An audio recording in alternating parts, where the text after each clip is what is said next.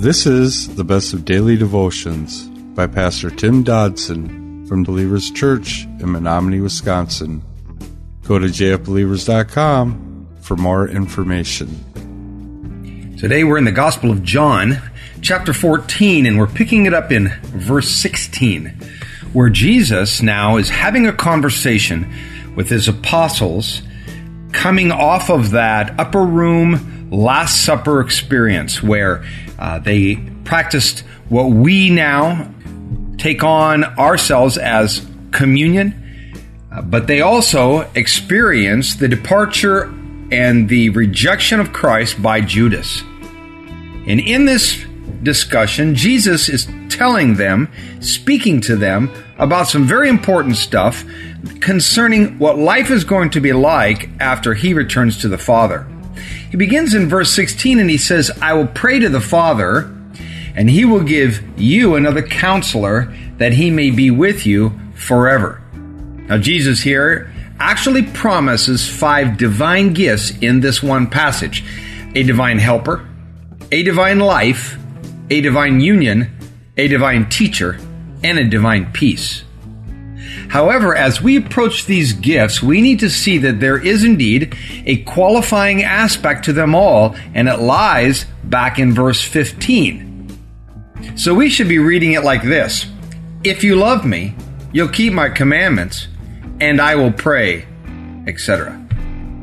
Throughout Scripture, we clearly see that there is really but one overwhelming manifest of our love towards God, and it is obedience. John chapter 15, verses 10 and 14 says, If you keep my commandments, please note the word if, if you keep my commandments, you will remain in my love, even as I have kept my Father's commandments and remain in his love. You are my friends if you do whatever I command you. And then in the uh, epistle, 1 John chapter 2 verse 3 says, "This is how we know that we know him, if we keep his commandments." Now, no doubt the boys would be herein feeling quite vulnerable at this point. Jesus had said he was going away and that they could not go with him. So there would naturally be a certain amount of fear. How would they survive, they thought? How would they make it in this world being against them because of their allegiance with Christ? Who would take care of them? Now, perhaps you can relate to that kind of thinking. Maybe you even wonder those same things. But Jesus was setting their heart at ease, essentially saying, Look, boys, I will be here. I've got you covered. You need only call on me, and I will take care of you. I will equip you. I will empower you for what is coming. But it will never be on your own strength. It will always be me. Yet these things I'll give you will come through your participation. And that's important for us this week to grasp that concept. He goes on in thinking and speaking, you need only focus on one thing. Just love me. If you really love me, you will obey me. Now, John MacArthur quote says, the New Testament repeatedly gives the same test for love, and it's one word. It's obedience. It's not lip service. It's not what you say you are. It's not singing songs. The one single New Testament test for love is obedience. If you love me, you'll keep my commandments, he said. Now, as a result of verse 15, we get verse 16, and I will pray to the Father. Please note this passage does not say that we, sh- we should ask for this helper. It rather says that Jesus will ask and that God will give us this helper. Now, I don't say that in any way to mean some veiled prohibition against asking for the filling of the Holy Spirit. In fact, quite the contrary. I mean, we just read that if we ask for anything in His name, His will, that is, He'll give it to us. We just covered that in the previous times together. But this, as in all good gifts, is the doing of our Redeemer, not of ourselves. Again, our job is to love Him, which is manifested, therefore, in our obedience. In our response, He prays for us, and God, through the Holy Spirit, comes and dwells with us and in us. So let us first approach this subject with the promise not to overcomplicate it. After all, Jesus certainly didn't. His presentation, his introduction of this helper, if you will, is given with purposeful simplicity. Now, today's church has a way of making this subject so complicated and so ambiguous. out of our love, and out of our subsequent obedience, He will give us this helper. No hoops to jump through, no forms to fill out. Therefore, He, and please note, it's not it, it's He, will dwell with us forever. Verse 17 going on says, The Spirit of truth, whom the world can't receive, for it doesn't see Him and doesn't know Him. You know Him, for He lives with you and will be in you. So, who is this helper? He is the Spirit of truth. Now, that's a fitting title in that there's no lying to the Holy Spirit, gang. This Spirit, well, He'll never steer you wrong. Yet the world does not know Him, the world does not see Him. It cannot receive this Spirit because it does not love Jesus. And furthermore, if you do not truly love Him, a love that drives you to obedience, you cannot have Him either. But for those of us who do love and obey Him, He promises to come and dwell with us. He would dwell in us. While we cannot earn this Spirit, please note the Spirit is given conditionally. We must be in loving obedience to the Father.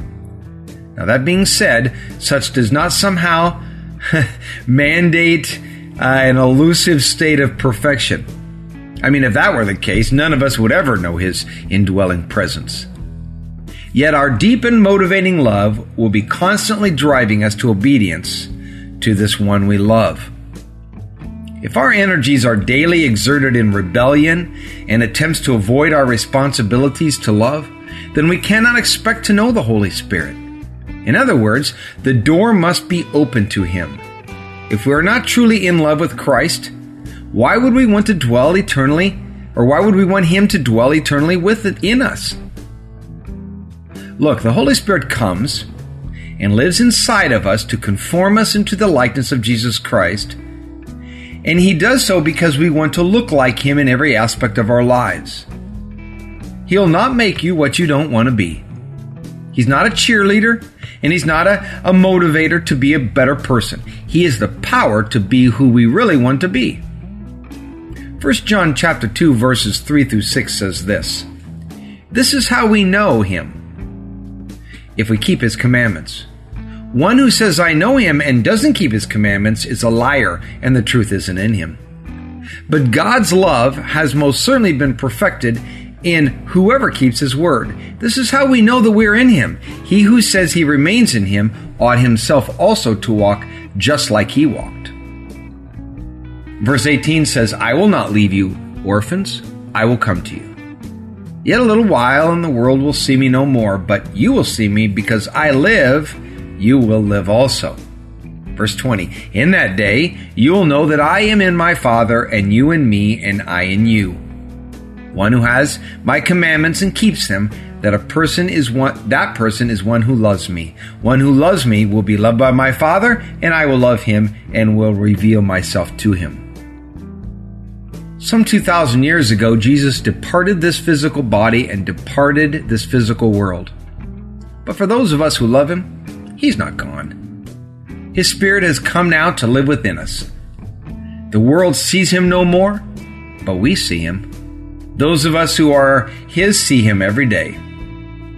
In a few chapters, after all of the cross and the resurrection and the return to the Father, will come that second chapter of Acts. And it will be there that Jesus will shake the very foundations of the world and its culture by sending this Comforter. On that day, we would know He was in His Father and that we are in Him and He is in us. That was our daily devotions by Pastor Tim Dodson. To learn more about Tim Dodson or Believers Church, visit jfbelievers.com.